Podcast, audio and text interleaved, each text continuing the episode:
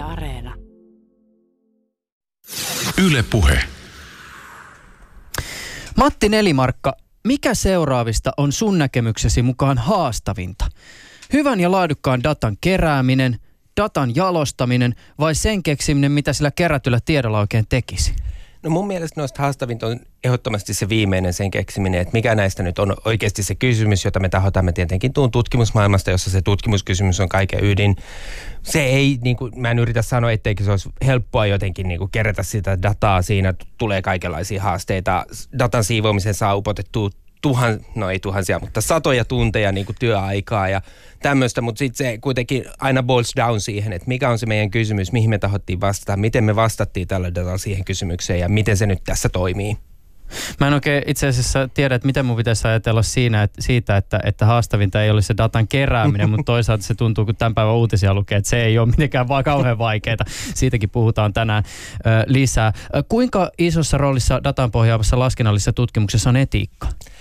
Äh, se on nousemassa oleva, äh, jopa ennen tätä Cambridge Analytica-keissiä, joka nyt on tällä hetkellä pinnalla, mutta siitä on puhuttu tietenkin esimerkiksi internettutkimuksessa aika pitkä, että mikä on nyt eettistä ja esimerkiksi just viime viikolla okei, okay, Cambridge Analytica seurauksella Aalto-yliopistolla meidän, meidän ryhmälle tultiin kysymään, että okei, okay, mitä mieltä te olette tästä etiikasta, että meidän varmaan pitäisi opettaa jotain etiikkaa täällä niin Aallon tietojen käsittelytieteen laitoksella.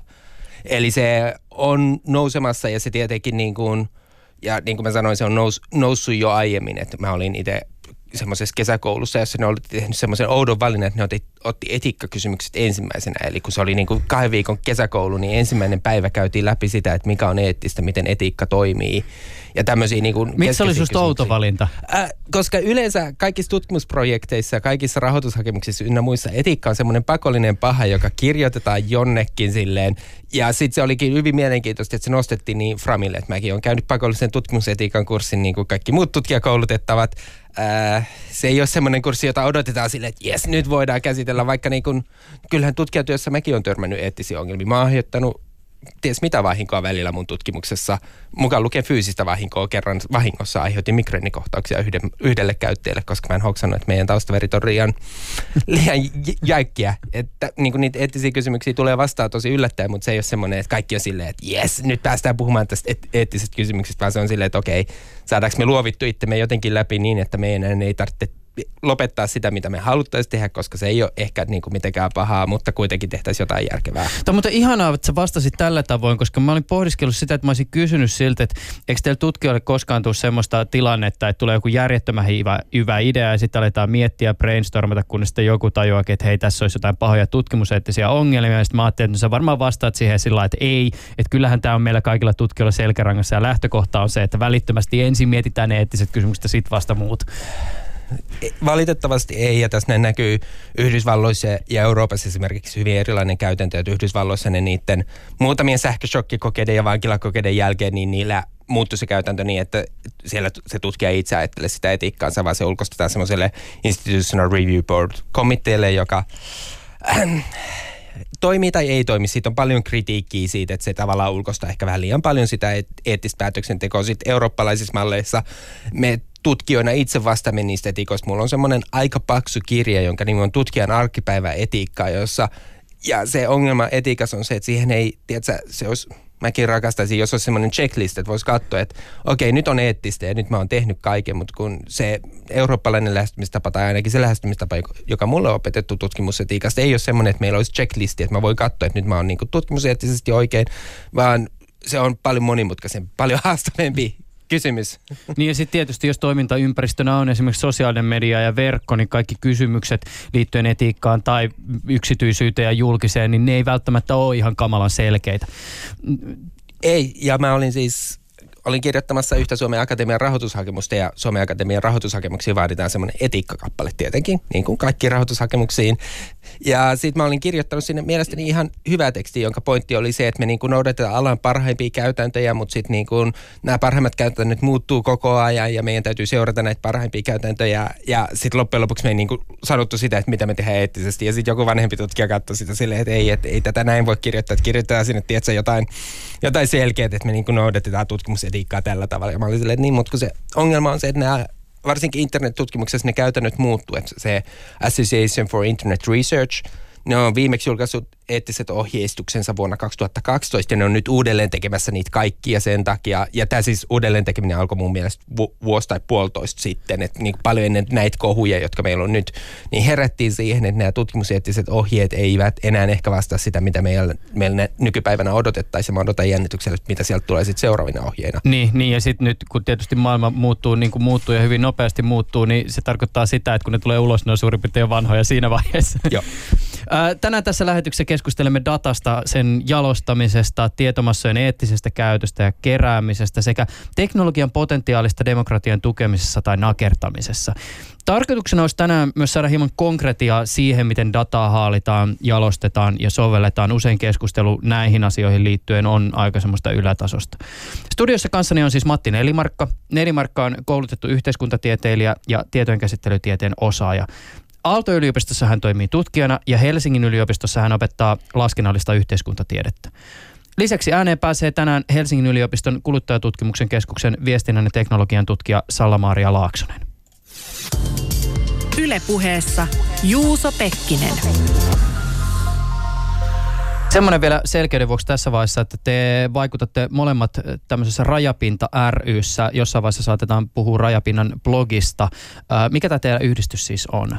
Se on melko nuori. Se on vähän yli vuoden ikäinen tieteellinen yhdistys, joka me päätettiin perustaa Suomeen keskittymään tähän, niin kuin se nimi sanoo, siihen teknologian ja yhteiskuntatieteen rajapinnalla olevaan tutkimukseen. Siinä on taustalla semmoinen, että meillä on ollut monia hyviä teknologian ja yhteiskuntatieteen sekoitustutkijoita vuosien varrella, mutta se ongelma suomalaisessa järjestelmässä on se, että se ei ole ihan selkeä, että mihin oppiaineeseen ne menee. Et mä oon esimerkiksi, te, mä opiskelin politiikan tutkimukselta, Salla-Maria Laaksonen oli silloin viestinnän tutkimuksessa, Airi Lampinen, yksi meidän perustajajäsen, oli sosiaalipsykologiassa, ja tämä tarkoittaa sitä, että näin yliopiston hierarkiset rakenteet ei välttämättä tukenut sitä, että me oltaisiin voitu kohdata ja nähdä toisiamme, vaihtaa niitä meidän ajatuksia tällainen, niin sitten me päätettiin, että me perustetaan tämmöinen oma foorumi sitä varten, erityisesti nyt sitä varten, että esimerkiksi siinä kohtaa, jos tulee joku gradun tekijä, joka tahtoo tehdä sosiaalisesta mediasta ja politiikasta, niin mä voin antaa sille, että luettiin, että se näe viisi artikkelia.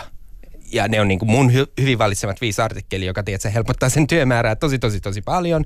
Myös jatko-opiskelijoille sille, että hei, tota, me kaikki mietitään näitä samoja juttuja. Että me yritetään vähän koordinoida tätä näin. Se seuraa vähän samanlaista mallia kuin Yhdysvalloissa on, tai mun ajatuksissa tästä näin, mä veikkaan, että yhdistyksen hallituksessa on moni mielipiteitä, mutta mun ajatus on se, että se seuraa samanlaista mallia kuin Yhdysvalloissa on tämmöisiä School of Information organisaatiot, joiden idea on ollut se, että ne toimii siinä teknologian ja eri tieteiden välisessä rajamaastossa, koska tavallaan se computer science, eli ihan tietojen tieteellinen tutkimus, niin se yleensä ei ole semmoista, että se välttämättä, tai se mitä siellä tehdään, ei välttämättä sit puhuttele niin paljon muita tieteenaloita. Että uusimmat algoritmit ja niin kuin se, että me nopeutetaan jotain ja saadaan koneoppimismallia vähän paremmaksi, niin se ei ole ihan sitä kaikkein mullekaan mielenkiintoisinta kamaa.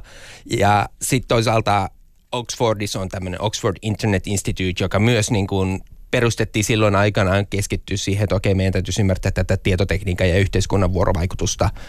Suomessa ei ehkä niin voimakkaasti ollut tämmöistä. Meillä ehkä oli vähän semmoista pöhinää, mutta sitten se laitos vähän niin kuin nuupahti jossain kohtaa. Mm.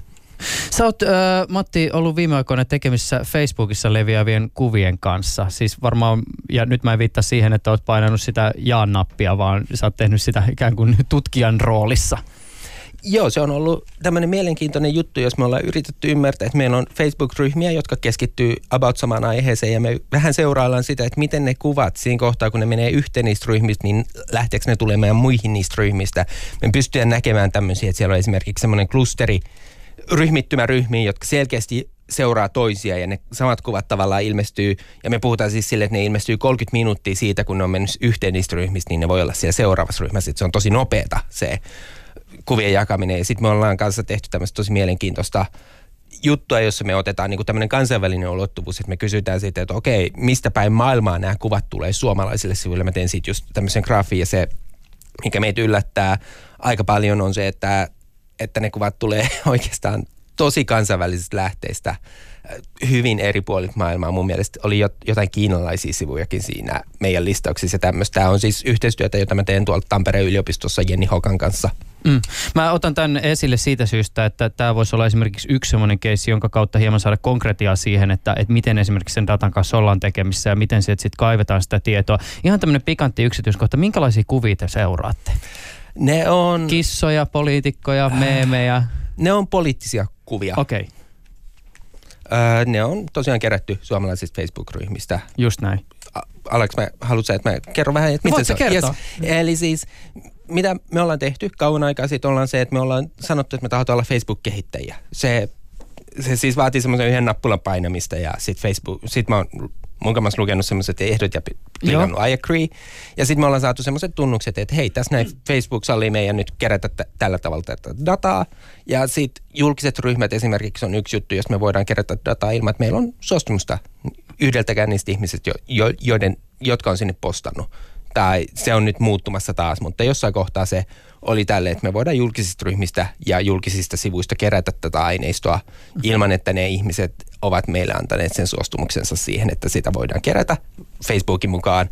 Ja sitten me tosiaan kerättiin näitä ryhmien kuvia, sieltä tulee niitä postauksia, metadatoja, siellä metadatoissa on linkit kuviin, me ladattiin kaikki ne kuvat koneellemme ja sitten me alettiin vaan tekemään laskennallista analyysiä siitä, että miten se toimii. Että se ei ole sinänsä mitenkään maagista. Palataan vielä siihen hetkeen, kun te klikkasitte, että joo, olen lukenut käyttäjäehdot ja sen jälkeen data alkoi virrata. Eikö tämä ole siis ikään kuin se sama prosessi, jonka todennäköisesti myös nämä Cambridge Analytican tyypit ovat tehneet siinä vaiheessa, kun data on alettu kerätä Facebook-käyttäjiltä? Ei todennäköisesti mun mielestä ainakin se, mitä julkisuudessa siitä on sanottu, niin tämä on varmasti se, mitä ne on tehnyt. Se on ollut Facebookin niin applikaatio, joka mittasi jotain, niin kyllä ne on tehnyt sen ihan saman jutun. Ne on klikannut sitä I agree-nappua ja lukenut ne ehdot varmaan yhtä tarkasti kuin mitä mä olen silloin aikanaan lukenut ne, ne myöskin niin kuin me kaikki tiedetään, että Terms of Service-ehdot ei ole mitenkään semmoisia, että niitä olisi erityisen kiva lukea läpi, että mm. niin kuin vähän ymmärrän kyllä, jos niitä ei ole silloin. Niin, mutta tälleen siis käyttäjänä ikään kuin siis se ajatus siitä,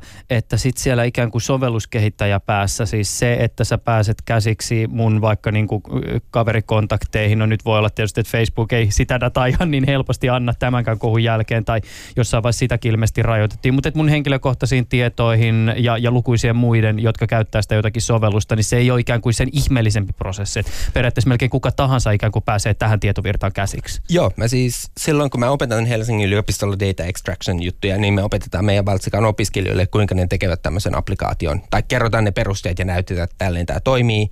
Siihen menee alle 45 minuuttia, että me periaatteessa saataisiin kaikille sille, että nyt, nyt voisi pumpata dataa Facebookista. Mm. Sun täytyy tehdä joku applikaatio just. Ja tässä näin tulee vähän erilaisia, että on, niin kuin mä sanoin, niistä ryhmistä ja julkisista sivuista Facebook salli meidän kerätä ilman, että meillä oli sitä käyttäjän hyväksyntää, mutta sitten esimerkiksi jos mä haluan kerätä sun postaukset Facebookista, niin silloin mun täytyy saada sulta hyväksyntä mm. siihen juttuun. Ja niin kuin sanoit, niin Facebook on tosiaan sulkenut niitä apejaan, rajapintojaan. Äh, ehkä rajapintoja voisi kuvata tälleen, että Facebook sanoo, että kysy multa tässä muodossa juttuja ja mä annan ne sulle tässä muodossa. Niin Facebook on sulkenut aika paljon niitä just, että saisi kaikkia ystäviä datoja ja tämmöisiä. Osittain tämän kohun seurauksena, osittain mä itse niin liittäisin sitä myös siihen, että Facebook on niin dominantti alusta, että sen ei ehkä enää tarvitse niin paljon yrittää antaa sitä dataa ulos kuin mitä silloin ehkä alkuvaiheessa tartti. Mm. Miten muuten tässä teidän tutkimuksessa, jos te seuraatte näitä kuvia, niin mitkä teillä on ne ydinkysymykset, mitä te selvitätte? Me halutaan ymmärtää sitä, että miten tämmöiset äh, yhteisöt, olisikohan ne sosiaalisia liikkeitä tai jotain, mutta miten nämä yhteisöt vuorovaikuttaa keskenään ja mikä on niiden suhde niin kuin transnationaaliseen ulottuvuuteen tämän kuvajaon kannalta. Mm.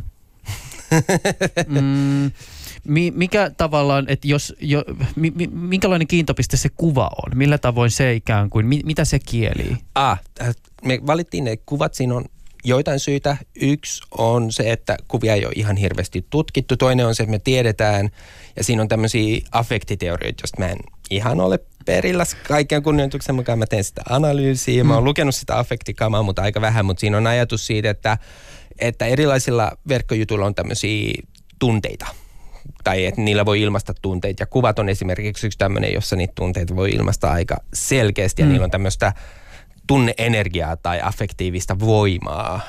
Ja sitten tämän takia me valittiin tavallaan ne kuvat, että me kiinnostaa se affektiivisen voiman kautta muodostuva sirkulaatioksi, sitä kutsutaan englanniksi, mutta mm. se on varmaan suomeksi se, että miten se affektiivinen voima, eli sanotaan sälle, että mä teen tosi hienon kissameemikuvan, niin onko siinä affektiivista voimaa, lähteekö se kiertämään sitten Facebookissa eri paikoissa ja jos se lähtee kiertämään, niin millainen tämä kuva sitten oikeasti oli ja tämmöistä. Siinä on ihan oikea teoriatausta. Mä en ole ihan perillä siitä, että mikä kaikki siinä on. No, no unohtamatta, tai unohtaen yksityiskohden, niin voisiko tämä ikään kuin muotoilla myös toisin sanoa, että te tavallaan tässä selvitätte sitä, miten tunteet leviää verkossa. Te muutatte sitä jonkin, nä- tai, tai niin kuin, jollakin tavalla ehkä niin kuin, ana, se, se datakieli siitä. Se voisi olla, musta tuntuu, että tässä kohtaa, jos me sanotaan jotain tämmöistä tunteet leviää verkossa, niin mut, mut viedään saunan taakse useammassa yliopistossa. okay. Ää, se koko tunnetermisto Maalikon korvaan se kuulostaa Mutta maalikon korvaan ja varmaan niin kuin käytännössä se ajatus on jotain ton tasosta.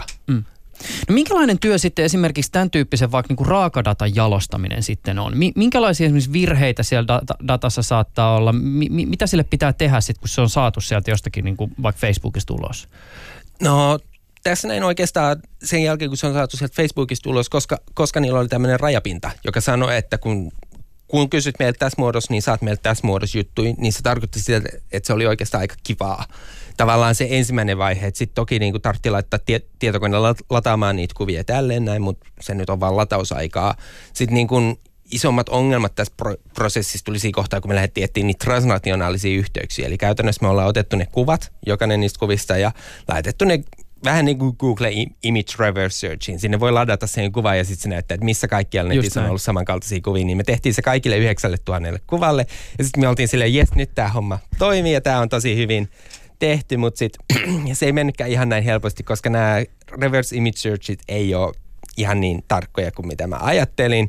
Ja me siis vertailtiin jotain kuvia, että okei, tässä näin on tämä kissakuva ja sitten Google on löytänyt sieltä, tiedätkö, koirakuva, joka on sen mielestä samanlainen kuin se kissakuva, niin sitten me päädyttiin lataamaan puoli miljoonaa kuvaa meidän tietokoneelle ja se oli vähän hitaampi aika, mutta tämä tehtiin sen takia, että sitten me pystyttiin ei käsin vaan tietokoneella, mutta me pystyttiin vertaamaan niitä kuvia oikeasti toisinsa ja hmm. tämä sitten oli semmoinen, joka vähän yllätti siinä kohtaa, kun me, me oltiin siis ehditty tehdä tätä analyysiä ja sitten jossain kohtaa en minä vaan Jenni kysyi, että no voidaanko me katsoa jotain näitä kuvia, jotka olisivat samankaltaisia? Ja sitten mä aloin kaivaa niitä sitten paljon, että eihän ne ollutkaan niin kovin samankaltaisia. Ja sitten oli silleen, että voi perhana, että mä olin ajatellut, että tämä niin kuin toimi smoothisti ja en ollut itse hoksannut. Mä en ymmärrä, miten mä en ole hoksannut itse. Mä veikkaan, että on ollut ehkä vähän liian kiire ja sitten sitä ollaan tehty paloittain, niin sitten se on jossain kohtaa vaan unohtunut, että nämä pitäisi verrata. Mutta joo, siis ää, kuvien kohdalla se esikäsittely ja tämmöinen on ollut oikeastaan aika kevyttä. Siellä ei ole tyypillisesti, jos ladataan vaikka jotain tekstikamaa, niin sitten sieltä tiedätkö, pitää siivota jotain sanoja pois ja tälleen näin. Kuvat on siitä kivoja, että ne on staattisia. Mm. Ne on ne on valmiiksi siinä parhaimmassa muodossa, että sitten niille voidaan ajaa jotain analyysialgoritmeja ja tämmöisiä, mutta se alkaa menemään enemmän sinne analyysin puolelle. Et tekstidatan kanssa sitten se siivoaminen on paljon raskaampaa. Miten Matti Nelimarkka, kun sä kuuntelet jotain tämmöistä yritysjohtajaa, joka pitää jotain presentaatiota tai, tai kertoo jostain tuotteesta ja sitten siellä puhutaan siitä, että, no, että meidän niin kuin ydinosaamista on tämä, että me kerätään dat- tätä dataa ja sitten meillä on tosi kehittyneet algoritmit, jotka seuloi sitä ja sitten se, että uutista tulee ulos jotenkin niin kuin valmi, valmista jalostettua tavaraa, niin, niin kuinka usein sä vaan niin kuin mietit sillä että no kertokaapa muuten siitä käsityöstä, jota te joudutte tekemään sen datan äärellä? Se on ehkä semmoinen salaisuus, josta ei ihan hirveästi puhuta, että siellä niin kuin tehdään yllättävän paljon sitä käsityötä ja sitten ylipäätänsä siinä kohtaa, kun bisnesjohtaja puhuu jostain, se ei edes käytä tuommoista termiä, vaan se puhuu siitä, että niillä on joku tekoälyjuttu, joka tekee jotain ja sitten mä oon silleen, että voi taivas, että niin kuin, mitä siellä oikeasti tapahtuu ja mä en, niin kuin, en yleensä sit usko ihan hirveästi sitä, että siinä kohtaa, kun joku bisnesjohtaja hypettää, että niillä tulee ja ylipäätänsä, jos me mietitään – ja mä en ymmärrä, mistä tämmöinen niin datapöhinä on syntynyt, mutta selkeästi meillä on nyt tämmöinen data, data, data, data. Niin se, että pystyykö sillä kuinka paljon sillä sit oikeasti pystyy tekemään ja missä menee ne rajat siitä, että mikä on järkevää tehdä mitä ei, niin se on ehkä mulle vielä vähän epäselvää itsellekin. ja mun pitäisi jotenkin tietää näistä jutuista jotain. Niin, tämä muuten kuulostaa siis vähän samalta, että mä joskus törmäsin tämmöiseen tota, juttuun, kun juttelin pari, parin tota, luova ihmisen kanssa, oli joku tämmöinen ihmeellinen, ihmeellinen keskustelu, muistaakseni muutaman tuopia äärellä, missä ideoitiin jotain uusia projekteja ja hommia, ja siinä oli jotenkin jotain, jotain videojuttua oltiin tekemässä. Ja, ja sitten siinä joku po, niin kuin pohdiskelin siinä pöydässä laittaa, mutta hei, me voidaan tähän kohtaan laittaa niin tämmöinen pieni animaatiopätkä. Että animaatiohan on A, helppoa, B, halpaa. Ja mä voin kuvitella, että animaattorit voisivat olla tästä asiasta eri mieltä, mutta samalla tavalla ehkä, niin kuin, jos puhutaan datasta ja, ja, ja, ja, ja tekoälystä ja, ja niiden yhteydestä ja mitä siinä saadaan aikaiseksi, niin siitä ehkä usein myös unohtuu just se, että siellä on joku niin kuin vaikka sun kaltainen tyyppi, joka sitten joutuu ikään kuin tekemään myös sen likaisen työn. Ja se ei välttämättä ole niin helppoa. Öö, mä tuossa lyhyesti esittelin sut alussa ja mä veikkaan, että se esittely jäi myös jollakin tavalla ehkä myös vähän tyngäksi, koska siis su, sä teet ihan älyttömästi eri asioita tutkijana siellä Aalto-yliopistossa, opetat Helsingin yliopistossa, sitten tämmöinen vielä kirjainyhdistelmä kuin HIIT liittyy suhun jotenkin. Siis mitä kaikkea sä oikein siis teet? no se on tosiaan tämmöinen äh, hyvin sekava kuvio. Ehkä mä aloitan siitä hiitin purkamisesta, koska se avaa niitä sekavia kuvioja. Eli on olemassa tämmöinen paikka, jonka nimi on tietotekniikan tutkimuslaitos HEAT, tai englanniksi Helsinki Institute for Information Technology, HIIT. Ja se on Aalto-yliopiston ja Helsingin yliopiston yhteinen tietotekniikan tutkimuslaitos. Ja tämä näin varmaan nyt kuulijalle kuulostaa siltä, että okei, mutta tämmöisiä yhteisiä, yliopistojen yhteisiä tutkimuslaitoksia ei ole hirveän monia. Me nyt nähdään, että esimerkiksi kansantaloustieteeseen tämä paljon hypetetty uusi huippututkimusjuttu, se on tämmöinen yhteinen juttu. Ja siitä on olemassa joillekin pienille aloille määritelty, tiedätkö, semmoisia, että me jaetaan nyt tätä velvollisuutta, mutta tietotekniikan, laitoksi, tietotekniikan tutkimuksessa tämä näin oli hyvin mielenkiintoinen yritys ja sen takia sit mä oon hyppinyt niiden kahden yliopiston välillä aika paljon. Eli mä oon nykyisin tuolla Aalto-yliopistossa semmoisessa tutkimusryhmässä kuin Digital Content Communities. Mä oon ollut siellä aika pitkään jo ja me tutkitaan laajemminkin tämmöistä niin kuin digitaalis, digitaalisia yhteisöjä ja digitaalista dataa ja vähän kaikenlaista hyvin sekavia. Me tehtiin pelitutkimusta jossain kohtaa aktiivisesti ennen Supercellia ynnä muita ää, ja tälleen näin. Ja sitten mä tein mun väitöskirjan taas tonne Helsingin yliopistoon tietojenkäsittelytieteen laitokselle. Ja tässä näin, tämä taas kuulijoille ehkä kuulostaa että no eihän tässä ole mitään erikoista, mutta se, että on töissä toisessa yliopistossa, kun minne tekee väitöskirjansa, niin se ei ole mitenkään hirveän yleistä. Sitä tapahtuu ja meillä niin kuin se peruste on se, että me oltiin tässä HEAT yhteistyössä ja ennen kaikkea mulle löytyi tosi kiva proffa Helsingin yliopistolta, niin sitten me saatiin tämä juttu pyöritetty läpi. Ja sitten mä oon siellä valtiotieteellisessä tiedekunnassa, mä siis opetan laskennallisia yhteiskuntatieteitä. Siihen se syy on se, että mä oon siellä opiskellut itse aikanaan yleistä valtiooppia, niin sitten se tavallaan sinne siirtyminen ja siinähän historiallinen tausta on se, että mä olin UC Berkeleyssä jossain kohtaa Kaliforniassa, ihana aurinko ja paljon kivempi sää kuin täällä Suomessa tähän aikaan. Niin mä olin siellä, mä olin siellä just tämmöisessä iSchool-ympäristössä ja mä näin siellä, kuinka yhteiskuntatieteilijät koodas. Ja sitten mä olin silleen, että hemmetti, että minkä takia me ei Helsingin yliopistolla opeteta tätä koodasta yhteiskuntatieteilijöille. Ja sitten mä tulin takaisin Suomeen ja sitten mä otin yhteyttä tietojenkäsittelytieteen laitokselle, että hei mä haluan järjestää tämmöisen kurssiin, että yhteiskuntatieteilijöille koodausta. Ja ne oli silleen, että okei, sä haluat järjestää ja sä oot valmis opettaa se ilmaiseksi, niin tämä on ihan fine. Ja tota tehdään niin, että sä saat niin kuin, että me annetaan ne opintopisteet, että sä saat niin opiskelijoille opintopisteitä. Ja sitten kun me oltiin ekan kerran pyöritetty tämä, niin sitten no sille ekalle kurssille sinne tuli sata ilmoittautunutta. Ja se tietenkin päättyi siihen, että mä potkin 90 pois otin niin kuin 10 tyyppiä, jotka oli kaikkein lä- lähempänä valmistumista. Ja minkä takia mä tästä näin puhun, niin on se, että sit sen jälkeen tämä niin kuin osoitti, että tälle on tarvetta, jonka jälkeen valtiotieteellinen tiedekunta nappasi sen oma opetusohjelmansa ja sen jälkeen mä päädyin tavallaan valtsikkaa tekemään näitä juttuja. Anna esimerkkejä niistä kysymyksistä, mitä laskennallinen yhteiskuntatiede voi esimerkiksi selvittää. Ää, kuvien leviäminen yhtenä helppona esimerkkinä. Enemmän se liittyy siihen, että meillä on niin kuin, no, simulaatiomallit. Me kaikki tunnetaan esimerkiksi, no kaikki ei tunne, mutta Kela esimerkiksi käyttää ja kukas muu, no ainakin Kela käyttää tämmöistä simulaatiomallia, johon on koodattu Suomen lainsäädäntöä, jolloin ne tutkii lainsäädännön muutoksen vaikutusta Suomen tulojakaumiin ja tämmöisiä sitä kutsutaan sisumalliksi. Se on yksi osa laskennallista yhteiskuntatiedettä.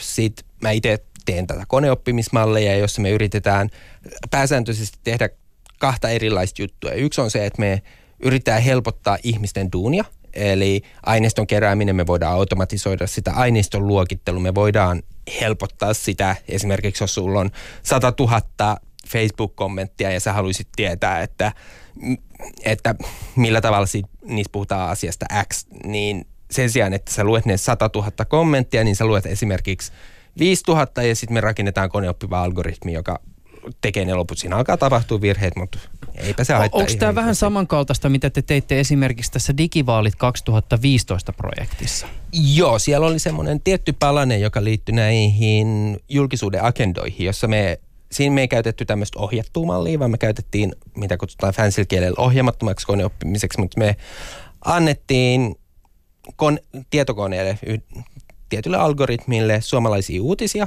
siltä ajalta, noin pari kuuk- parin kuukauden verran poliittisia uutisia ja sitten ehdokkaiden Facebook-päivityksiä ja Twitter-pöhinä ja kaikkea tämmöistä. Ja me sanottiin, että löydät tästä aiheet.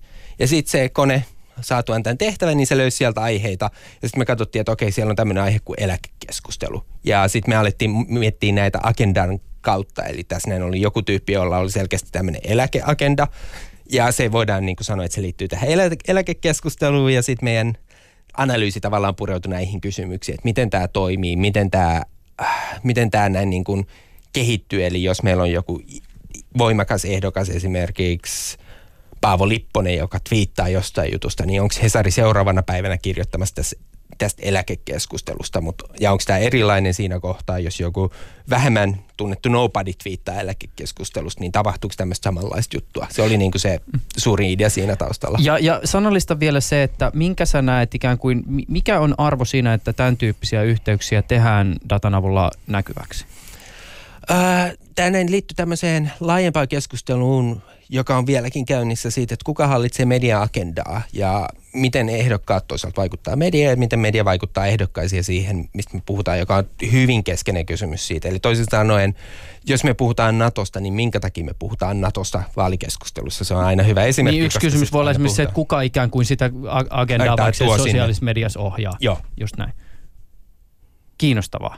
Ö, tässä Digivaalit-projektissa te teitte siis yhteistyötä jo mainitun Salamaria Joo. Laaksosen kanssa. Itse asiassa voisi tässä vaiheessa päästää Laaksosen jo ääneen. Soitin hänelle tuonne Saksanmaalle, hän on siellä tällä hetkellä. Ö, käytiin keskustelua muun muassa datafikaatiosta, Cambridge Analytica ja Facebook-kohusta sekä etiikasta. Yle Puhe. Mä siis Salla-Maria Laaksonen, on viestinnän ja teknologian tutkija Helsingin yliopistosta kuluttajatutkimuskeskukselta. Millä kaikilla tavoin sä oot tutkijana kiinnittynyt niin kutsuttuun datafikaatioon?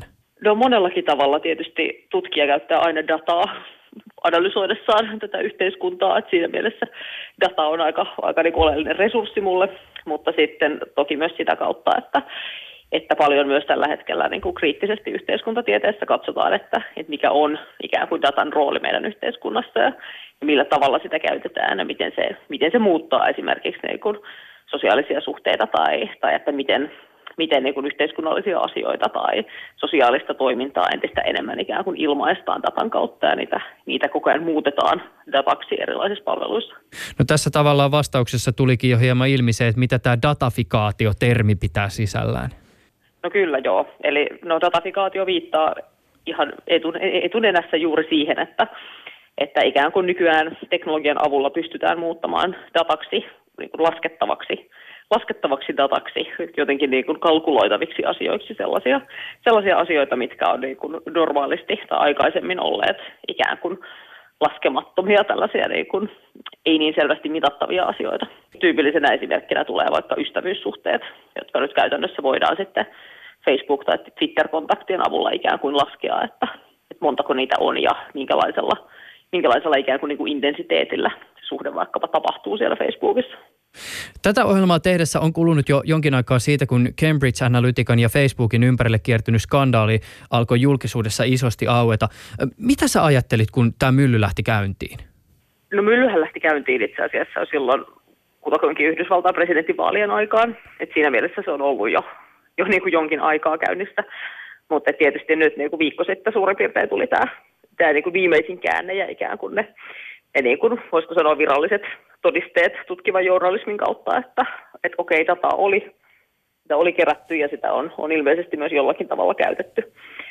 Mutta varsinkin nyt tämä viimeinen, viimeinen niin kuin myllyn osa nyt ainakin mulle näyttäytyy tavallaan tutkijan, tutkijan vinkkelistä myös sellaisena niin kuin, siinä mielessä positiivisena kohuna, että, että hyvä, että näistä asioista nyt puhutaan ja niihin kiinnitetään huomiota.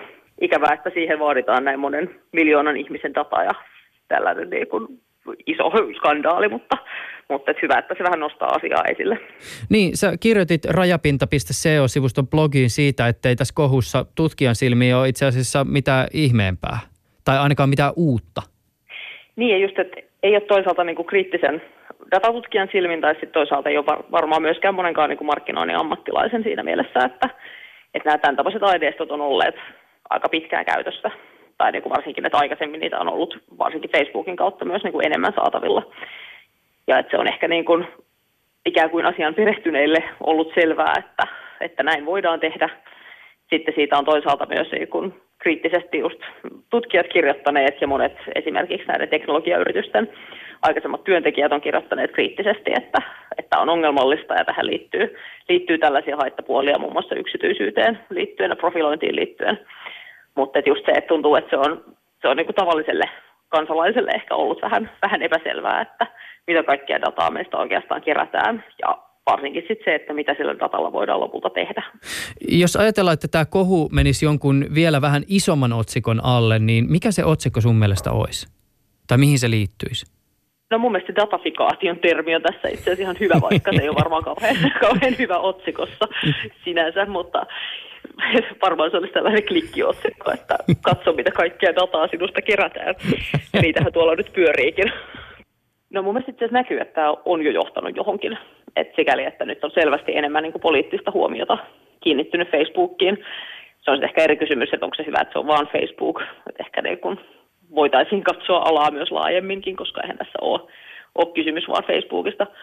Mutta on niin tullut nyt esimerkiksi just Euroopan, niin kuin, Euroopan unionissa eurooppalaisilta poliitikoilta tullut niin kuin pyyntöjä ja, ja niin kuin kutsuttu Mark Zuckerberg kommentoimaan brittien parlamenttiin, että halutaan nyt niin kuin toimitusjohtajan johtajan kommentti tähän asiaan ja, ja niin kuin Facebook on itse tarttunut asiaan vähän, vähän proaktiivisemmin, että he on niin alkaneet suunnittelemaan ja toteuttamaan uusia rajoituksia siihen niin kuin nykyäänkin saatavissa oleviin datoihin.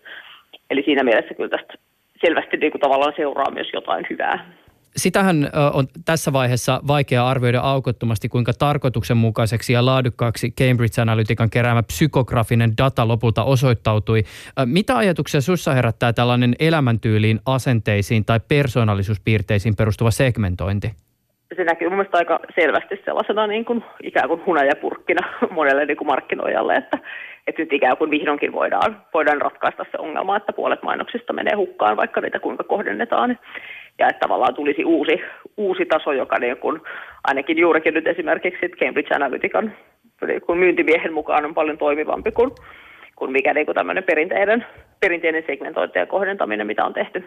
Mutta tota, on myös paljon kritiikkiä kritiikkiä liittyy, että, että sen on periaatteessa alun perin ihan niin tutkimuksellisesti osoitettu, että siinä on jonkinlainen korrelaatio, näyttäisi olevan niin kuin ihmisten persoonallisuuspiirteiden ja tiettyjen, tiettyjen niin kuin sivujen välillä, mitä he tykkää, että ikään kuin, ikään kuin sitten niitä Facebook-tykkäyksiä ja fanituksia voidaan käyttää tällaisena niin kuin vihjeenä siitä, että minkä tyyppinen ihminen siellä on, on sitten taustalla. Mutta kyllä siihen liittyy myös paljon ongelmia, esimerkiksi se, että harva meistä muistaa, mitä siellä on tullut tullut tykättyä ja klikattua joskus viisi vuotta sitten. Että siellä on aika pitkä niin kuin kumulatiivinen ikään kuin datapankki, mutta samaan aikaan meidän, meidän niin kuin mielipiteet on voinut muuttua itse asiassa aika paljonkin. Että voi olla, että jonkun joka poliittinen kanta on muuttunut viidessä vuodessa ja sitten siinä on vaan unohtunut joku edellisten presidentinvaalien ehdokas tai, tai sitten siellä voi olla joku politiikan viestinnän tutkija, joka vaan sattuneesta syystä tykkää kaikista mahdollisista puolueista ja seuraa vaikka mitä poliitikkoa ja että tavallaan niitä niin kuin, siihen liittyy aika paljon virhetekijöitä. Ja sitten ilmeisesti toinen ongelma myös se, että, että myöskään tämä niin kuin Big Five-persoonallisuustesti, eli viiteen suureen persoonallisuuspiirteeseen sisältyvä testi ei, ei ole myöskään mikään niin kuin lopullinen täydellinen kuvaus ihmisestä. Et me ollaan niin kuin lopulta aika, aika itse asiassa moniulotteisia olentoja ja, ja sitä on niin kuin aika vaikea, vaikea kuitenkaan sitten muuttaa dataksi, vaikka, vaikka datafikaatio siihen niin kuin kriittisesti puuttuukin, mikä on mun mielestä jotenkin kauhean lohdullista, että ihminen on ihanan monimutkainen. Oletko koskaan tutkijana leikitellyt ajatuksella siitä, mitä dataa olisi kiva päästä haalimaan, jos mikään eettinen tai juridinen rajoite ei estäisi? Hehe. Joo, totta kai tutkija unelmoi kaikenlaisesta datasta ja myllyistä, jolla sitä, sitä aineistoa voisi analysoida. Ehkä tietysti se, mikä niin kuin tutkijan käytössä on, on niin kuin tosi iso ero, että, että meillä on aika tiukka tiukka eettinen koodisto ja ohjeistus siihen, että, että mitä sillä aineistolla saa tehdä. Ja esimerkiksi just tällainen niin kuin kohdennettu markkinointi ei sit missään, missään nimessä ole niin kuin tutkijan, tutkijan työkaluissa tai niin kuin tutkijan keräämän datan käytettävissä. Et sehän on nyt tässä Cambridge Analytica tapauksessakin tietysti ollut sitä aika iso, iso niin kuin ikään kuin moka tältä tutkijalta, joka sen alun perin keräsi, että, että hän on kyllä tehnyt tosi niin kuin suuren myyrän työn, myyrän työn ja toivotaan, että tämä ei kauheasti vaikuttaisi nyt siihen, että, että miten tällaisia aineistoja esimerkiksi tutkijat pystyy saamaan käyttöön. Koska kyllä meillä niin kuin samaan aikaan on aika paljon, paljon niin kuin tehtävää ja, ja analysoitavaa ymmärrettävää myös siinä niin kuin ihmisten viestinnässä ja, ja varsinkin sitten tietysti niin kuin poliitikkojen tai muiden valtaa pitävien viestinnässä, joihin nyt nyt ehkä niin kuin enimmäkseen sitten taas yhteiskuntatieteellinen tutkimuskin keskittyy. No, minkälaiset rajoitukset esimerkiksi säätelee tutkijan mahdollisuuksia käyttää dataa? No tutkija on tietysti kanssa, kanssa riippuvainen ikään kuin niistä samoista, samoista teknisistä rajoituksista, mitkä koskee ketä tahansa sitä Facebookin aineistoa käyttävää. Eli käytännössä nykyään sieltä ei saa esimerkiksi irti, irti niin kuin yksittäisten ihmisten tekemiä postauksia, paitsi jos ne on jollakin julkisella sivulla.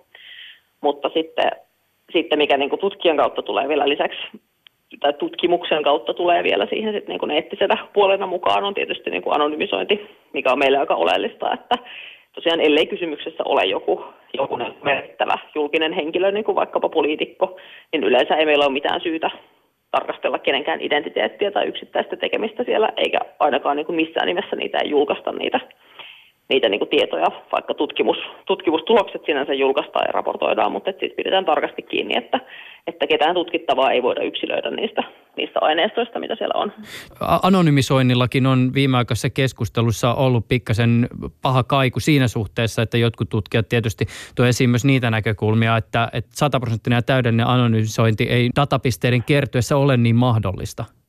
Joo, se on ihan totta. Eli on aika valitettavia keissejä siitä, että, että pystytään niin kuin tietynlaista vaikkapa niin kuin postinumeroaineistoa ja, ja ikä ja jotain tämän tapaisia tekijöitä yhdistämällä niin kuin lopulta itse asiassa rakentamaan vaikka kahta dataa, kahta dataa yhdistelemällä sellainen niin kuin datasetti, jossa lopulta onkin yhtäkkiä tunnistettavissa vaikka yksittäinen ihminen ja hänen niin kuin terveystilaa koskeva tieto, mitkä on niin kuin aina aina sitten usein sellaisia keissejä, että niitä voi olla myös hirveän vaikea, jos saat se datan, datan avaaja tai, tai datan käyttäjä tai tutkija, niin kauhean vaikea edes nähdä ennalta, että, että mikä kaikki tällaisessa on mahdollista. Mutta ne on ehkä lähinnä sellaisia, sellaisia niin kuin seurauksia, jotka pitäisi, pitäisi silti yrittää miettiä ja niin kuin ikään kuin välttää kaikenlaista tutkittavalla aiheutuvaa harmia. Ylepuheessa Juuso Pekkinen. Matti Nelimarkka, minkälaisia ajatuksia tämä Cambridge Analytica Facebook-sotku herätti sussa laajemmin, jos ajatellaan erilaisia digitaalisia alustoja, joissa meistä kerätään jatkuvasti tietoa?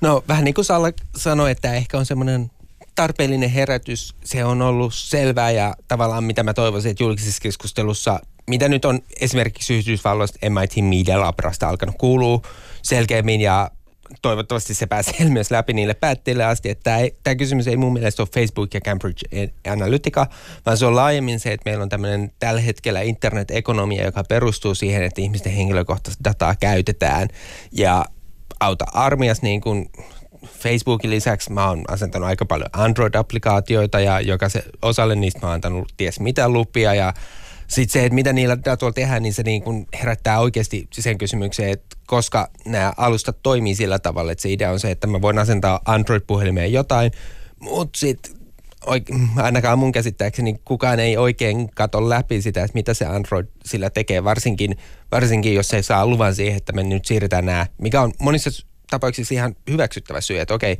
meidän pitää vaikka tässä tätä peliä varten katsoa, että ketkä sun mu- kaverit pelaa tätä peliä, niin meidän täytyy että kaikki sun kontaktit siirtää tänne meidän omaan palveluun tai tälleen Ja sitten se on niinku up, up to them, että mitä ne tekee niillä mihin sitä käytetään. M- mutta mut eikö, siis kohtahan astuu voimaan tämä EUn tietosuoja-asetus kavereiden kesken GDPR. Eikö se, eikö se sun mukaan ratkaise kaikkia ongelmia? Siinähän esimerkiksi on siis, jos konkreettisia jotain, niin vaikka velvoite tästä, että pitää selvästi tietää, että mihin sitä luovutettua tietoa käytetään. Se, se on tällä hetkellä semmoinen, joka toivottavasti lupaa ja pelastaa kaiken, mutta mulle itselleni niin kuin, mitä mä pidän mielenkiintoisen on se, että EU tuli kanssa se cookie-säännöstö, jonka mm. kaikki kuulijat tietää, että tiedätkö, se tylsä, Jos menet ensimmäisen kerran verkkosivulle, niin sit neljäsosa siitä täyttyy semmoisella ker- niinku palkilla, joka kertoo, että hei, keräämme, keräämme evästetietoja. Kyllä, ja siinä on oikeasti taustalla mun mielestä tosi hyvä ajatus, että ihmisten pitäisi tietää siinä kohtaa, kun niitä seurataan verkossa, mutta valitettavasti se, miten se on toteutettu, on ihan hirveä ja musta tuntuu, että yksikään lainsäätäjä, joka sen, joka sen lakitekstin siihen on kirjoittanut ja joka on niin kuin siellä äänestänyt, ei kuvitellut, että tämä on se, miten se toteutetaan. Mä oon nähnyt myös niitä blokkereita, jotka niin kuin käytännössä shame off EUta. Että niin kuin me ei muuten tehtäisi tätä, mutta EU vaatii meidän tekevän. Ja mä niin kuin, minkä takia mä puhun tästä näin, niin on se, että ei yksikään lainsäädäntö semmoisenaan muuta sitä yhtäkkiä, vaan se riippuu paljon siitä, että miten se lainsäädäntö, miten se nyt toteutetaan, millaisia valintoja siinä tehdään, miten se tahdotaan kertoa käyttäjille, miten, miten se kommunikoidaan silleen, että ihmiset oikeasti tajuu, koska koska kaikki me, jotka olemme jättäneet lukematta Terms of Service, että jossain kohtaa tiedetään, että minkä takia ne on jätetty lukematta, joka on vaan se, että se on Mä en muista kuinka monta A4, mutta ne on aika monta A4 lakitekstiä, joka on tosi epäselvää. Ja pystyykö se lainsäädäntö tarttua tämmöisiin juttuihin? Mitä se tarkoittaa, että mun pitää kertoa jollekin kuluttajalle selkeästi, että mistä tässä nyt oli kyse ja miten tämä juttu tehdään. Ja okei, se mikä siellä niin kuin ehkä se pelottavin ja toisaalta hyvä juttu on se, että siellä nyt on selkeästi määritelty se sanktio, että jos sä oot tehnyt jotain tyhmää, niin siellä tulee aika isolla rahasummalla, niin kuin vaaditaan sut rahaa takaisin, joka yleensä yrityksissä.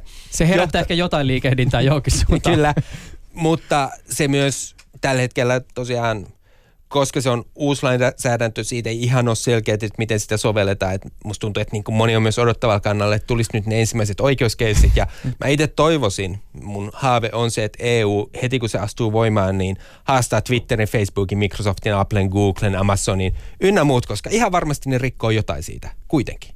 Vaikka ne on varmaan tehnyt, tai et, tai ei riko, ja että niille saisi sitä tulkintaa tavallaan, mm. että mitä tämä nyt tarkoittaa, ettei se jäisi semmoiseksi, koska nyt se on, se on mä en ole sitä lukenut, mä olen lukenut tiivistelmän, tiivistelmiä siitä ja sie- siellä on tosi hyviä ajatuksia, mutta sitten se, että miten se menee käytäntöön, niin se on niinku se vaikea vaihe.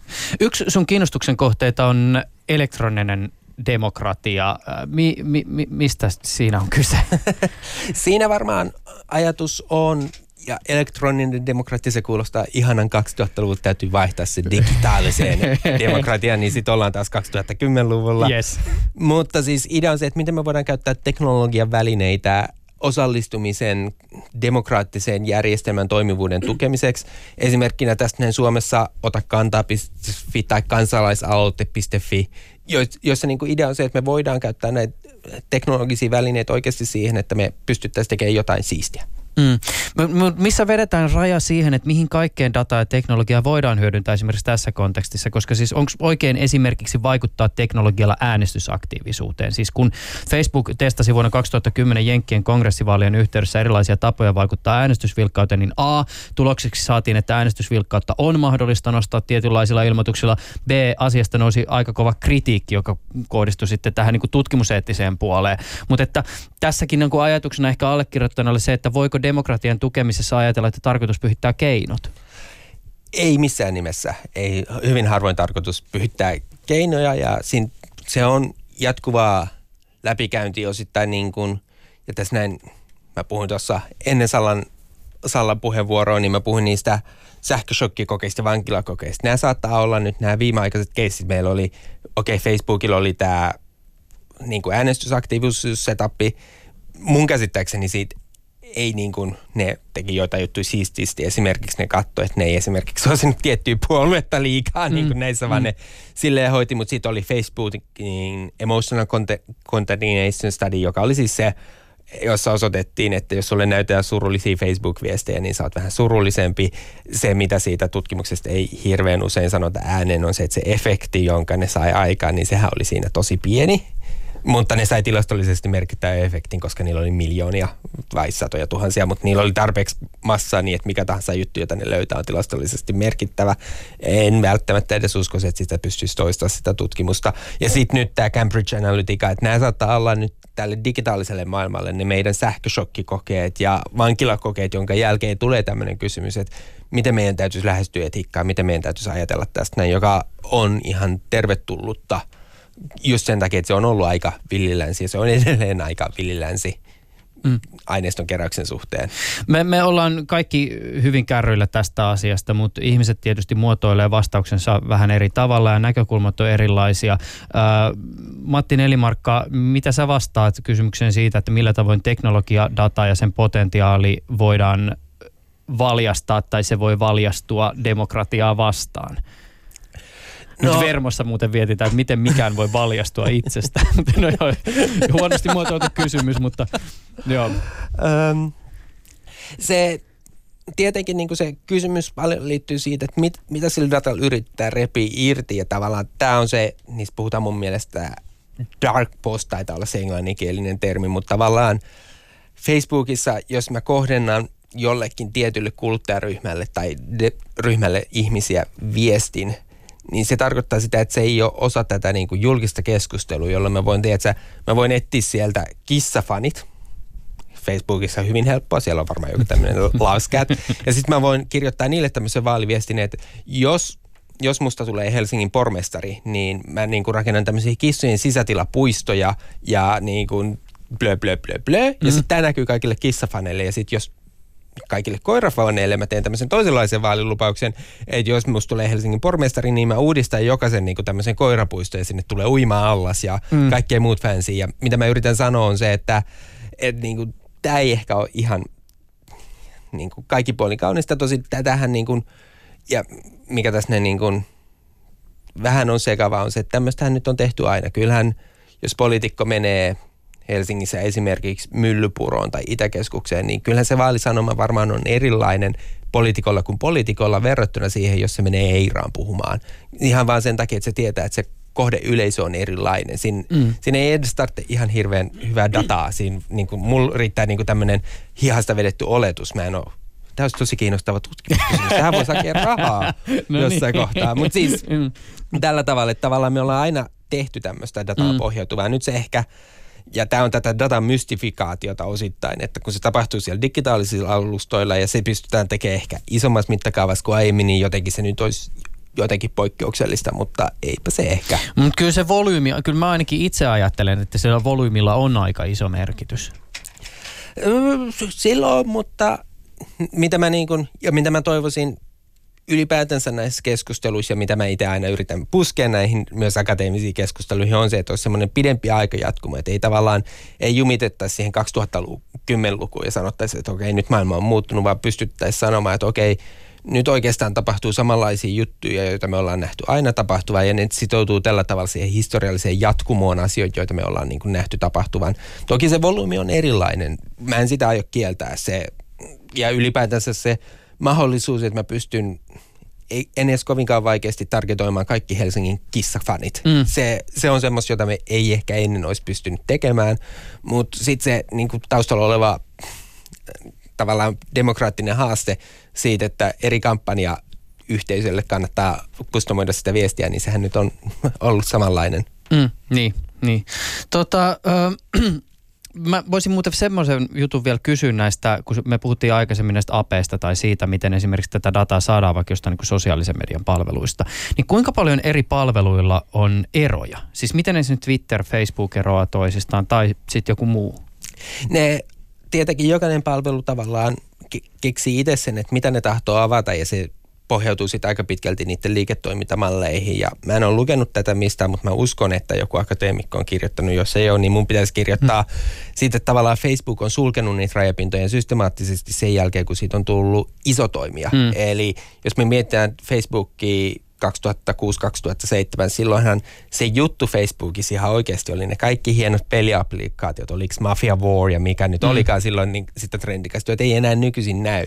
Mutta tavallaan Facebook sen kannatti avata nämä sen takia, että se sai erotettu itsensä MySpaceista tosi selkeästi koska sillä oli tämmöinen hieno toiminnallisuus. Ja minkä takia mä puhun tästä näin on se, että me esimerkiksi Twitterissä, Twitter on verrattuna Facebookiin, niin Twitteristä saa paljon helpommin sitä tavaraa ulos, koska Facebookissa ei ole ole olemassa tämmöistä julkista virtaa, jota mä pääsisin katsomaan, että mä näkisin kaikki julkiset postaukset. Twitterissä se on niinku se oletusarvo, mitä mä saan sieltä. Jos mä lähden kysymään, niin mä voin hakea kaikki jollain termillä olevat postaukset ja mä saan sitä julkista virtaa saman tien. Ja sitten jos me mietitään jotain muuta palvelu esimerkiksi Tumblr, joka on tämmöinen blogialusta mm. Yhdysvalloissa, niin niilläkin on melko kattava, jolla saa niin kuin tietty, tietyn blogin, että niillä ei ehkä ole semmoista, tiedätkö, mä en muista, että miten se meni, että onko niillä julkista virtaa vai ei, mutta niissä on jokaisella palvelulla on vähän eroja siinä, että miten ne toteuttaa sen, ja ne myös vaihtelee palveluiden välillä. Että Facebook nyt on tunnettu siitä, että siellä niin kuin appit voi hävitä hyvin nopeastikin välillä. Ää, ja sitten taas on jotain palveluja Android-alusta myös. Mm. Eli jos me nyt ei mennä tähän sosiaaliseen mediaan ihan samalla tavalla, esimerkiksi Android tai iOS sanoo, että millä keinoilla se kehittäjä pääsee käsiksi vaikka kiihtyvyysanturidataan. Mm. Ja Android on tunnettu myös siitä, että nämäkin muuttuu aika vikkelää välillä. Että jutut, jotka toimivat pari vuotta sitten, ei enää niin kuin tänään toimi. Ää, siinä on osittain teknisiä syitä, osittain siinä on varmaan myös tämmöisiä syitä, että aletaan miettiä, että mikä nyt on toisaalta eettistä, ää, mikä on taloudellisesti järkevää niin kuin meille platformina, että esimerkiksi Facebookille ja mä oon niin pettynyt siitä, että tämä Cambridge on keskeinen newsfeed, että pystyy lukemaan sen, että mitä ihmiset näkee siinä newsfeedissä. Ne sulki sen mun mielestä pari-kolme vuotta sitten ja se harmitti mua tosi paljon, koska mä olisin halunnut tutkia sitä. Mä olisin halunnut päästä käsiksi siihen, että mitä ihmiset näkee siinä newsfeedissään. Ja mä laitoin sen meidän yhdelle ty- harjoittelijalle tehtäväksi, että tee nyt tälle, tämmöinen näin. Ja sitten se tuli viikon päästä silleen, että mä en nyt keksi, että miten tämä pitäisi mennä. Ja mä olin silleen, että eikö siellä löydy API endpoint? Ja sitten se tyyppi oli silleen, että Matti, hei, että se API endpoint meni pari vuotta sitten kiinni. Ja sitten mä olin silleen, no voi perhana, että eihän tässä ole sitten mitään mm. järkeä tehdä tätä. Mm. Mutta mut sitten taas toisaalta niin tämä, että me, me ymmärrän, ja, ja tietysti siis se on eri juttu, että, että tehdään ikään kuin tutkimusta akateemisessa kontekstissa ja, ja, ja sitten no tietysti Cambridge Analyticalle varmaan tullaan tekemään tässä nyt aika perusteellinen ruumiinavaus ja sen luonne ikään kuin paljastuu ja suhde myös ikään kuin ihan akateemisenkin tutkimukseen ja näin. Mutta että et tämä ajatus siitä, että sitten taas, jos ajatellaan tätä niin kuin loppukäyttäjän peruskuumotusta ja mietitään semmoista tyyppiä, jolla se foliohattu nyt sitten on kuitenkin vähän ehkä kireemmällä, niin ei, ei vält, si, siinä ei välttämättä tehdä eroa, että kuka sitä tutkimusta tekee. Se ajatus siitä, että sitä dataa kerätään, tuntuu ehkä jollakin tavalla pahalta. Ja sen olisi mun mielestä syytäkin, kun tuntuu, internetissä on pitkään onko se kaksi possua, jotka keskustelee keskenään silleen, että jos et maksa siitä, niin silloin saat se tuote. Ja sehän niin kuin hyvin monissa näissä alustoissa, esimerkiksi Facebook, kukaan meistä ei maksa Facebookille, joka tarkoittaa sitä, että niiden täytyy myydä jotain, jotta ne saa rahaa, ja se jotain ollaan yleensä me.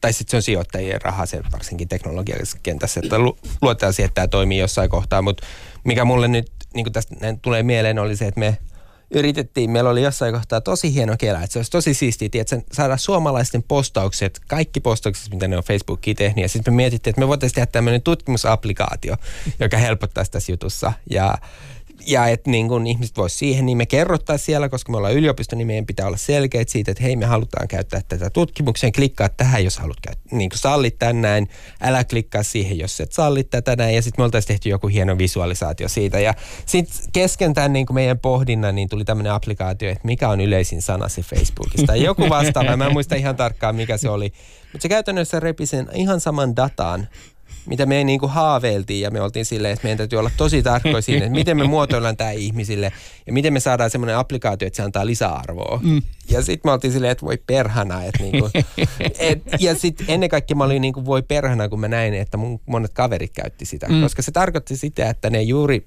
sallivat jonkun ulkoisen tyypin lukea kaikki Facebook-postauksensa ja – Mä veikkaan, että niillä on tehty ehkä jotain muutakin kuin katsottu, että mikä on se yleisin sana siellä. Se, mä en muista, että mikä firma se on, enkä mitään niin kuin tämmöisiä yksityiskohtia. Mä en mm. edes muista, että oliko se tämmöinen applikaatio. Mä muistan, että se oli jotain tosi yksinkertaista, mm. mitä se oli. Mutta äh, tavallaan siinä kohtaa, kun se ihmiset on klikannut sen, että sallin sen tehdä jotain tämmöistä, niin siinä kohtaa niin kuin all hope is lost tyylinen mm. tilanne. Sitten ne on siellä firmalla, joka, joka käyttää niitä ihan täsmälleen siihen, mihin se on luvannut niitä käyttää – joka tietenkin ne on saattanut luvata sille, että me tehdään tämä ja sitten me tehdään tämmöistä juttua, tai sitten mm. ne käyttää sitä siihen, mihin ne niitä oli tarkoitus, ja sitten ne keksii jonkun jatkokäyttöjutun, ja sitten ne lukee sitä Facebookin kamaa, että onko tässä niinku kieltoa tähän näin, että saadaanko me tehdä tätä tällä tavalla vai ei. Ja sitten ne on silleen, että jos me luetaan tämä oikealla tavalla, niin me ei rikota tätä terveysservisiä, jolla me voidaan uudelleen käyttää. Ja tämä näin niin kuin, se on tosi outoa, että me niin kuin sitä meidän omaa dataa aika aika avoimesti jaetaan kaikille tyypeille. Ehkä niin ajatellaan, että sille ei ole arvoa. Ja sitten samaan aikaan, sit, jos jotain tämmöistä niin Cambridge Analytica tai jotain muuta tapahtuu, niin sitten sit meillä on hernen enää se, että eihän nyt mitään tämmöistä pitänyt tapahtua. Että sitten niin silleen, että no choose your side. Niin toisaalta mä luulen, kun että ihminen ei ehkä, ja nyt puhun ehkä oman kokemuksen kautta, mutta ihminen ei välttämättä ajattele sitä sillä tavoin, että, niinku, että, että tai sen syvällisemmin kuin se, että mua kiinnostaa oikeasti, että mikä se on se mun yleisin käyttämä sana. Että sit, tavallaan sitä asiaa ei välttämättä ajattele niin pidemmän, mutta ehkä GDPR ja, ja sen myötä tulevat kissan kokoiset ilmoitukset siitä datan käytöstä jotakin asiaa muuttaa. Tähän muutokseen liittyen vielä, tässä ohjelmassa on tullut tämmöinen ikävä tapa kysyä näitä kaikkein isompia kysymyksiä tähän kun loppuu, kun aika alkaa vähentyä, mutta että, et, et, jos ajatellaan niin kuin sitä, että miten, esim, miten sä näet että esimerkiksi niin kuin ekosysteemit potentiaalisesti, minkälaisia muutoksia niiden, niiden tulevaisuudessa, lähitulevaisuudessa ehkä odottaa. Jos me ajatellaan sitä, että tätä, miten se data virtaa alustoita sovelluskehittäjille, niin sitä ehkä mietitään jollakin tavalla uusiksi. Tai mietitään ihan niitä käyttäjiä, jotka ymmärtää jatkuvasti enemmän ja enemmän sen oman henkilökohtaisen datansa arvon – haluaa ehkä jollakin tavalla myös ehkä enemmän vastinetta, jos sitä, sitä dataa luovutetaan. Tai sitten joku tämmöinen niin just delete Facebook-henkinen juttu lähtee tosi tosi isosti liikenteeseen. Niin minkälaisia maailmoja meillä ehkä on tulevaisuudessa edessä? No siis sehän mikä on selkeä on se, että mä en edes Mä en itse usko, että Delete Facebook välttämättä on, mutta se mikä on tapahtunut on se, että niiden markkina-arvosta romahti tosi paljon overnight-tyylisesti. Ja tämä näin luultavasti, mä ainakin uskon, että tämä aiheuttaa sen, että monet pörssifirmat alkaa miettiä, että okei, tota noin, meillä oli tämmöinen shitstorm Facebookin ympärillä, voisiko tämä tapahtua meillekin? Ja jos se voisi tapahtua meillekin, niin voidaanko me tehdä mitään siihen, että me voitaisiin välttää tätä näin? Ehkä niin kuin parhaimmillaan – ja tavallaan yksi tämmöinen kysymys, jota me ollaan paljon pohdittu, on se, että missä se data-analyysi tapahtuu, koska esimerkiksi Facebookissa tämä ajatus on se, että sä lataat niin nämä datat ja teet analyysin omalla koneella, pitäisikö se muuttua ehkä semmoiseksi, että sen sijaan, että sä saat koskaan sitä dataa, niin sä oikeastaan lähetät sen analyysijutun Facebookille ja sitten siellä... Sä lähetät kysymyksen sinne, sinne. ja sitten Ja sitten sit ne tekee se analyysi ja kertoo sulle vastauksen, että okei, sä tahdoit sen yleisimmän sanan, niin me laskettiin, että tässä on se yleisin sana.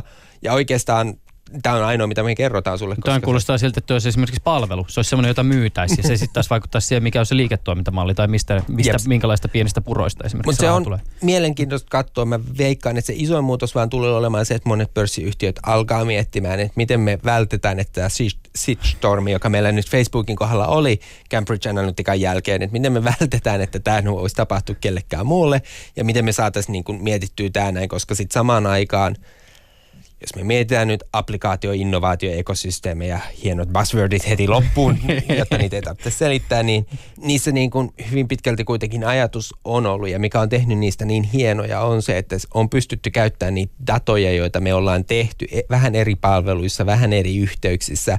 Ollaan pystytty tuottaa sitä lisäarvoa ihmisille oikeastaan aika, aika advanced lisäarvoja jossain kohtaa. Ja se on niin kuin se, se vaikea juttu on yrittää tasapainoilla tämän kanssa, että tahotaanko me tehdä tämmöinen maailma, jossa, jossa joku third party tyyppi voi tulla ja sanoa, että okei me tehdään tämmöistä lisäarvojuttua, me tarvittaisiin tämmöistä vai tahottaisiko me semmoista monoliittista, että okei, Facebook sulkeekin kaikki rajapintansa ja toteaa, että ei kehittäjiä enää, me niin kuin saatiin tarpeeksi tästä pörssikurssin laskusta ja nyt niin kuin suljetaan vain kaikki rajapinnat ja tehdään nämä kaikki innovaatiot itse, että onko se niin kuin tämmöinen avoin ekosysteemi, avoin innovaatiomaailma vai ei, en mä tiedä, mä itse toivon, että se on avoin.